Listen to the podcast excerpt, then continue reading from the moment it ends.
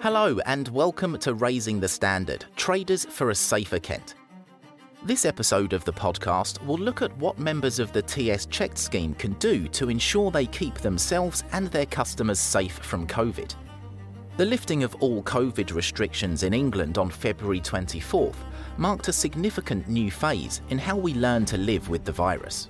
While there are no longer regulations that require the wearing of face masks in public places, and the legal requirement to self isolate following a positive COVID test no longer applies, there are still very real concerns about how the virus can impact on residents of Kent. According to research conducted by Kent County Council, 48% of Kent residents say the precautions taken by a business to protect against the spread of COVID would be a factor in whether or not they would choose a trader to conduct work on their home. There are simple, practical ways, though, that traders can reassure their customers that they take the ongoing risks presented by COVID seriously. These precautions include the carrying out of a risk assessment prior to visiting a home, simple hygiene procedures such as the regular washing and sanitisation of hands, and the recognition that older residents and those with pre existing health conditions are likely to be more vulnerable to the virus. To make sense of the next phase of COVID, our reporter Richard Young spoke with the head of Kent County Council Trading Standards Consumer and Public Safety Team, a public health expert, and the owner of a specialised decontamination business, as well as members of the public out and about on the streets of Maidstone. The theme that emerged from these conversations is that businesses must still be on their guard against COVID if they're to maintain the trust of their customers and keep their local community safe. My name's James Woodett. I'm an operations manager for Kent County Council Trading Standards, and I manage the consumer and public safety team, which deals with a variety of issues that affect the public from petroleum and explosives through to underage sales, weights and measures, those sorts of very broad issues that most people would associate with trading standards. Could you talk us through what your involvement has been in helping your colleagues and helping the public and business in Kent get to grips with, with COVID and the regulations as they've come in and as they've changed over the last couple of years? Obviously, with COVID, there was a complete change in how we as a service prioritise the work back in the first lockdowns, there was lots of legislation that came in very, very quickly that was complicated and affected businesses and consumers alike. So, as a service, we prioritised um, the support that we could provide and the response. I spent a lot of my time at that point reviewing the legislation when it came in and advising the trading standards teams and I was also um, within a position within uh, Kent County Council that I chaired um, an enforcement cell that fed into the main uh, KCC process in dealing with the emergency response.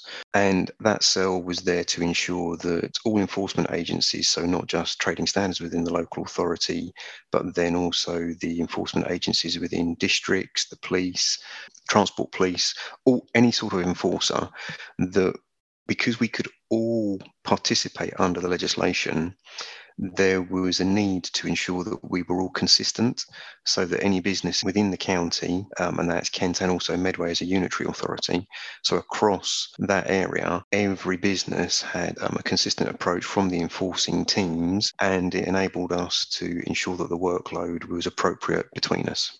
The biggest change that we've got since um, the lockdowns that we've had previously is that back then there was lots of legislation restricting people on what they could do and there were certain caveats when people going into somebody's home for emergency work etc were it was permitted and other wasn't.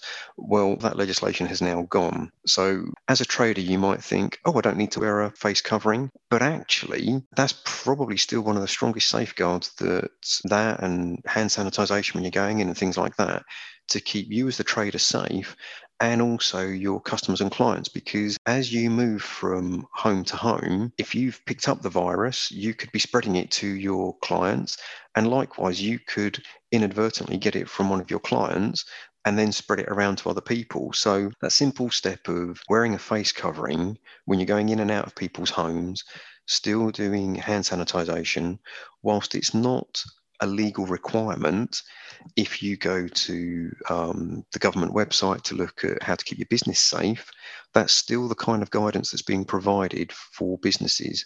Would you say that maybe from a business point of view as well, it's it it makes sense to wear a face covering to set your customers at ease? Perhaps if you're you know a trader, a, a paint decorator, you're going into a, a, a let's say maybe an elderly person's house who might be a little bit wary if somebody is coming into the home without a face covering. That's going to have a knock on effect to whether your business is recommended to other people. It's going to ultimately affect you know whether people want you going into their home or not, isn't it? The trouble is the majority of the population who were at risk and did isolate will probably have a higher concern factor of catching COVID now, irrelevant of everything that's been said in the media.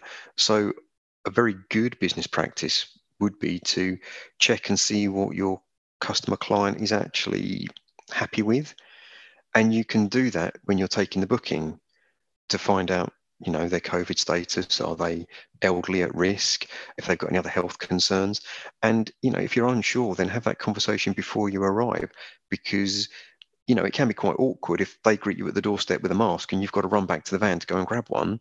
Whereas if you know that you know your next client is vulnerable and does want you to wear a mask if you've got that in the conversation up front you can be prepared you'll look more professional and also you'll be sending the message that you want to be there and do the work for them and be respectful of whatever is something that to get recommendation and possibly to get further business people will be respectful of the steps that you've taken to make them feel at ease whilst you're working in their property. Obviously if you're doing things that are on the um, the outside of the property then you might not need to but if you're going in and out of the property, I don't know, for materials or access to services and things like that, it's just that point about being respectful of the homeowner. And, you know, if they're requiring you to wear a mask, that would probably be the best thing to do for your business moving forwards. What about in, I suppose, the reverse of that scenario? If, if you as a trader have a health condition or one of your employees does, and they're going into people's homes and they say they get to a home where you you have an appointment to turn up to do some work, you arrive and let's say they come to the door, they're not wearing a mask, you feel uncomfortable about going into that premises, what would you say to traders in that situation? I mean, would, would, would they be within their, their rights to refuse to carry out the work? For those small firms that employ people, they still have their responsibility under the Health and Safety at Work Act, where if you're going into a, an area of known risk, you should take precautions and have a risk assessment. So if it is your policy because of the vulnerability of yourself or your own staff that you don't want to go to a premises where they haven't done like um, an LFT test, before or within 24 hours and you know you want that kind of proof of a negative test before you go in then it, it's that point that expectations need to be set before you arrive on the doorstep because that then doesn't waste the trader's time and it doesn't frustrate the consumer or the client when you know they think you're going to come and fit that new light for them or do that bit of plumbing because they need you to do it there and then and you go oh terribly sorry i can't do that because you haven't done this it's that whole point about expectation if the client knows you want an lft notification from them before you go or when you get there it's confirmed or to wear face masks it removes that embarrassment on the doorstep and it allows you as the trader to do your job. You're protecting yourself and your staff. You're also making sure that you're compliant with the Health and Safety at Work Act requirements and your client gets the work done that they're expecting when you said you were going to do it.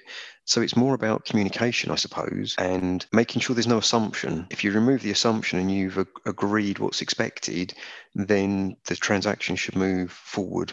I would have thought as smooth, smoothly as it can do, because each one's going to be individual. It's just a subtle, different way of trading, and maybe a little bit more attention to the communication before you arrive. To get some practical tips on how businesses can deal with real world COVID scenarios, including the simple measures they can implement as part of a risk assessment, Richard spoke with Helen Buckingham, a highly experienced public health professional who wrote a series of guides to help businesses at the onset of the COVID pandemic. I think it's really important that businesses don't just think, yippee, let's throw away the rule book because there aren't any anymore. And I think they would be losing out quite a big part of their customer base if they were to do that.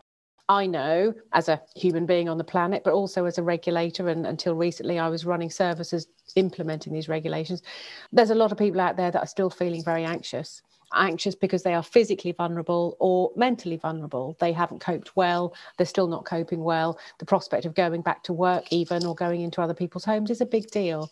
So, businesses, please don't think just because the rules aren't there anymore, you can just go back to doing everything you, you can. I think that would be quite short sighted, to be honest. I think if you are a business that's sending people, either yourself or, or your workers, into other people's homes, this whole piece around doing a risk assessment for COVID, just like you would risk assess working from a height, slips and trips, you know, risk assessing for COVID is just another thing to assess the risks of and put measures into place to protect people. The Health and Safety at Work Act says um, employers must risk, you know, take account of all risks and COVID is still a risk. So that thing is there. And I think, you know, don't be shy of doing a risk assessment because actually it is a common sense series of questions to ask yourself. The HSE uh, has produced a lot of information to help, and it helps you do the right thing by your workers and for the people's homes that you're going into. Do you think maybe vaccination could be factored into a risk assessment? In terms of your own workforce, if you were writing a risk assessment taking into account the impact of your workforce on other people, if you knew with some certainty that your workforce was fully vaccinated and boosted, that's quite a different thing to risk assess than if your workforce was not vaccinated and boosted. So I think it's useful to ask your workforce if they're willing to share that with you, then by all means. With, with working in other people's homes, it's all about this upfront information. And I I don't always get the sense that this happened, but I think it would be really useful. If you have a job to do in Mrs. Miggins' house that involves some manual work inside her house, the best thing you can do as an employer of sending someone in is to call ahead call you know when you take the when you take the booking talk a little bit about this but the day before call ahead. How are you mrs miggins? How is your family? How, how you know are you covid free? All the rest of it. Um, fred and mavis are coming to see you tomorrow to do this job. I can tell you that they are both vaccinated. They are both well. So i'm reassuring you that they're coming into your home and they are well. Are you well? Can you give that reassurance for me so i can protect my workforce? And i think that really sets the tone doesn't it? You're protecting yours and you're you're protecting them as well. And I think people should welcome that. So that might be a thing to do, certainly presumably from a good business point of view and and a reputational point of view it makes sense to to be carrying out those kind of, of, of processes it does. And they might be really nervous about the prospect of work people coming into their homes. They might not want to say anything. So they might not proactively pick up the phone and ask you because they might think, oh, they'll think I'm being silly. You know how people are sometimes. But if you as a business did take that upper hand, that sort of, you know, doing the right thing, it's not only is it great customer services, but you are really caring about your, your customers and offering that information up front. That takes the angst all away, doesn't it? Our team went out onto the streets of Maidstone to speak with members of the public about their concerns surrounding COVID and inviting people into their homes. They started off by asking whether the pandemic had prevented them from getting work done by traders previously and what their sentiments are when it comes to keeping their families safe in the current situation. Uh, it didn't really stop me um, because the company we engaged to do extensions and stuff actually were very good with their COVID restrictions beforehand. They were masked up, with everything else, which we were very delighted with. Uh, well, I think they did a good risk, risk assessment. Uh, they pointed out that if their workers would be there, what they need to do. Um, they wore masks throughout there. They asked us to sort of stay away as best we could. Uh, they didn't use any of our facilities, if, if, so there was there was a limitation of how much you could clean up and keep it going on that side. Uh, so we were quite pleased with that side. I think COVID has has made everybody, well, who I speak to, more aware of the circumstances around. I mean, when I travel abroad, the Far East in particular, people are always wearing masks. Um, and that's from a SARS business and also the amount of carbon monoxide in the air. Now back in UK, I notice people are much more conscious. So when we come in and out, it's masked. We've just come back from Tenerife, where there's quite a harsh system of how you wear masks and don't wear masks on that side. So for the future, I think people, well, most people should be more conscious of it, but it wouldn't put me off, as providing the people I engage come up with a policy uh, uh, and they stick to the policy. But are these Kent residents reluctant to have work carried out in their houses now because of COVID? Um, no, no, because I've been vaccinated and boosted and everything. So no, and at the end of the day, it's up to the people who, you know, who who haven't had it. So it's up to them really. So no, I, I feel quite confident now. So yeah, I mean, obviously if they haven't been vaccinated, then yeah, of course. Um, but no, to be honest, not really, because you know, there's not really much more we can do. I think we just got to treat it like a bit like a flu now as well. So yeah. And do people expect that face masks should still be worn by a trader carrying out work in their home?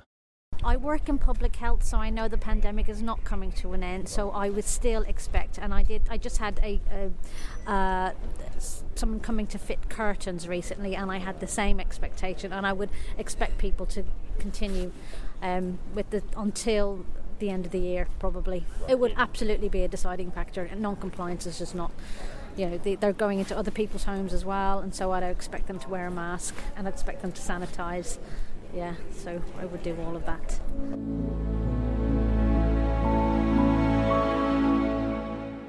Helen Buckingham has some suggestions of things for traders to bear in mind when entering a home, particularly if they themselves feel that they are being put at risk by a customer who may be displaying symptoms of COVID it's a tricky one and it wouldn't it, it, would be a good idea to kind of rehearse those scenarios at a next team meeting. What do you do if you knock on the door? You've already phoned ahead that morning or the day before. They said they were fine but now you've turned up and they open the door, they're clearly not fine. And they are exhibiting. I mean, you, you can't obviously interview them about what are your symptoms? Do you have this? Do you? But you'll have to find the right language. So that's something that um, in a team meeting or, or together, you could rehearse what kind of thing might you say. And I think if it was me on the doorstep, hello, Mr. Smith. Um, yes, we're here to do this job today. Oh, you, you appear to not be very well. And, oh, and they're coughing and coughing and they're sweating or they're exhibiting some of the other symptoms. Um, ah, okay, then I'm, I'm really sorry, but um, I think we're going to have to, to, to think again about this. It's not that I don't want your business. Um, we'd really like to do this today. But obviously, I, as an employer or I, as a worker with other workers, have to take care of my health and safety and theirs. And if I come into your house today, I think there could be a risk that I might catch something. So I'm really sorry. Please bear with us. Let, let's let's revisit this. Let's get another date in the diary. Next, Richard spoke with Paul O'Hara, whose business, the Decontaminator, is a TS checked scheme member. Paul specialises in decontaminating areas that may have been exposed to viruses, including COVID and has some great advice on the things that all businesses should think about when they carry out work in other people's homes. My name's Paul O'Hara. I'm the director for the Decontaminator. We know that infections actually start at frequent touch points.